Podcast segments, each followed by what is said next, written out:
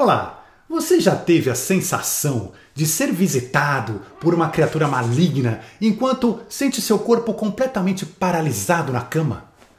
Se sim, não se surpreenda. Você faz parte de 40% da população mundial que já vivenciou esse tipo de situação. Na verdade, existem estudos concluindo que a maioria das pessoas terá essa estranha experiência pelo menos uma ou duas vezes em suas vidas.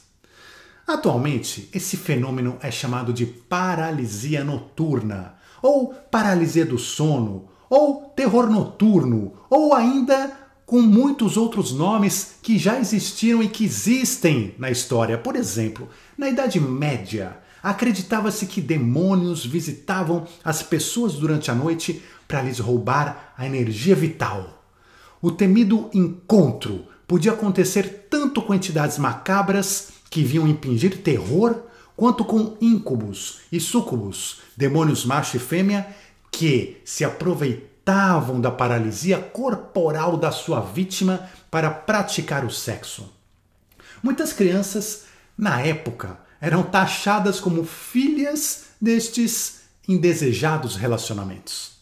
O fato é que até hoje bilhões de vítimas ao redor do mundo garantem que não estavam dormindo. Ao contrário, afirmam que estavam bem acordadas, conscientes de tudo o que acontecia, mas impossibilitadas de mover um único músculo do corpo. Enquanto isso, eram aterrorizadas ou abusadas por determinada criatura. Na cultura Hmong, uma, que é uma etnia originária do sul da China, a paralisia noturna é conhecida por Dabstog, ou demônio apertador. Em geral, os testemunhos dão conta da aparição de uma figura pequena, não maior que uma criança, sentado em sua cabeça ou sobre o seu peito.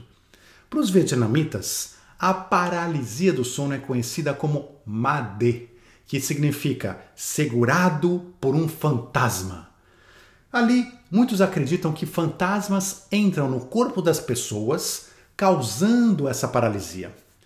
Na China, ainda, o fenômeno é visto e conhecido como pinin, o que pode ser traduzido como corpo pressionado por um fantasma. Enquanto no Japão, o nome de kanashibari, que significa atado ao metal. A lenda local japonesa faz referência a um tipo de demônio noturno que esgana suas vítimas e rouba sua respiração. No Canadá, tem a crença na velha bruxa, que igualmente senta no peito da pessoa que dorme, tentando sufocá-la. E essa lenda é muito conhecida por ali. Na cultura popular húngara, a, a paralisia noturna é chamada de lidergnomas e pode ser atribuída a uma variedade de entidades sobrenaturais como assombrações, bruxas e fadas. E no Brasil, a paralisia do sono tem muitas origens diferentes de acordo com a região. Uma das lendas mais conhecidas é a da pisadeira. Já ouviu falar? Segundo a qual, durante o sono, uma bruxa cadavérica pisa sobre o peito da pessoa que está dormindo até esmagá-lo, enquanto a pessoa vê tudo e não pode fazer nada.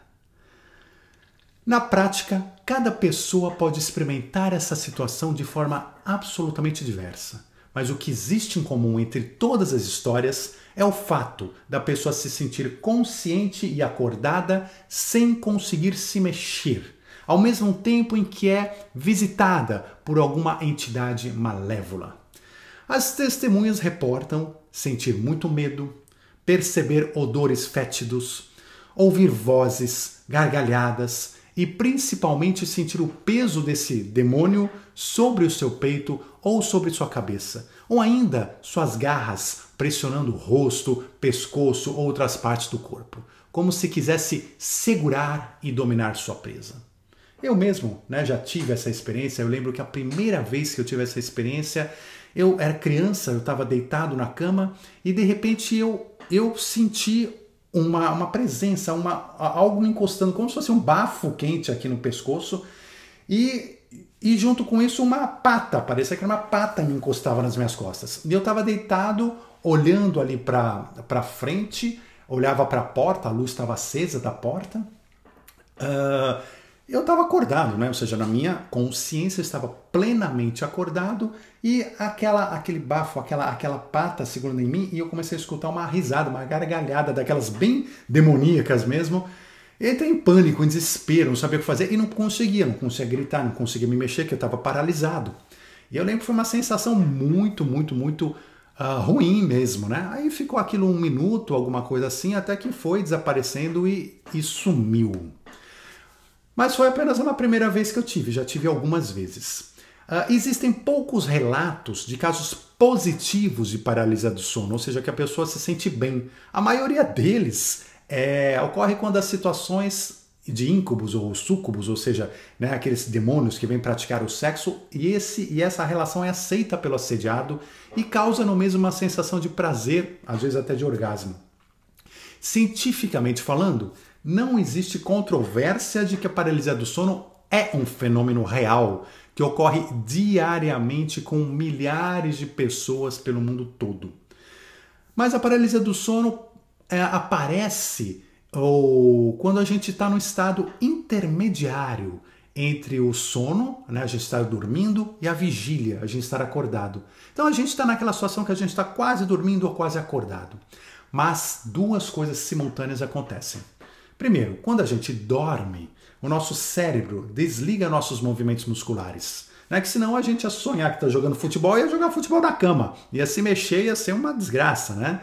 Uh, então o cérebro para os músculos e a paralisia noturna acontece quando estes nossos músculos estão desligados, né? Porque o corpo entende que nós estamos dormindo, ainda que a gente, na experiência, tenha certeza e garanta que não estávamos dormindo. E segundo, nós estamos conscientes da situação, conscientes do mundo físico, da realidade ao nosso redor e de que a gente continua acordado, ciente do que está acontecendo. É exatamente como uma pequena projeção astral, onde nosso corpo astral está ligeiramente fora do corpo, mas a gente continua com a sensação plena de consciência. E isso nos faz jurar de pé juntos que estamos 100% acordados. E nesse estado, nem dormindo, nem acordado, estamos em projeção astral e nós acabamos vendo e se relacionando com espíritos que estão nesta outra dimensão astral, imediatamente paralela. É importante, gente, que a gente conheça esses fatos, entenda, para que sempre que aconteça conosco, e a chance de tá, já ter acontecido ou de vir acontecer é alta, né? A gente sabe que a gente esteja preparado para vivenciar, experimentar né, essa situação da forma mais profunda possível. Momento no qual eu aconselho que você siga um desses dois caminhos que eu vou dizer. Primeiro, se quiser encerrar rapidamente a experiência, não, não afim, não quero saber e recuperar seus movimentos, né? Basta orar. Reze o Pai Nosso ou a oração de sua preferência, comunique-se com a espiritualidade maior, peça ajuda e imediatamente você vai ver que a experiência vai cessar, a entidade irá desaparecer, irá embora e você recuperará seus movimentos. Ou segundo, se você já está mais afim de ter uma experiência espiritual, quiser aproveitar o momento como uma excelente oportunidade de começar uma viagem astral, deixe a entidade para trás, ela está lá, deixa ela para trás, ignore, mas ela está me assustando, ignora ela sem se incomodar com as ameaças dela e simplesmente aproveite porque você já está em viagem astral. Vá passear, acredite, saia passeando, focando o seu desejo em, por exemplo, ir encontrar alguém no astral, ir para algum lugar específico, ou mesmo simplesmente sair com seu corpo astral pela porta do seu quarto, explorando o mundo astral. Quando você souber que está numa viagem astral, o seu corpo astral consegue se movimentar, ainda que o físico não consiga. Então, quando você estiver tendo essa experiência de terror noturno, lembre-se, você também está tendo ao mesmo tempo uma experiência de projeção astral. Então, por que não estendê-la? Não é verdade? Bem, é isso por hoje. Eu desejo uma semana de muita luz para você e maravilhosas experiências no astral. Um forte abraço e até já!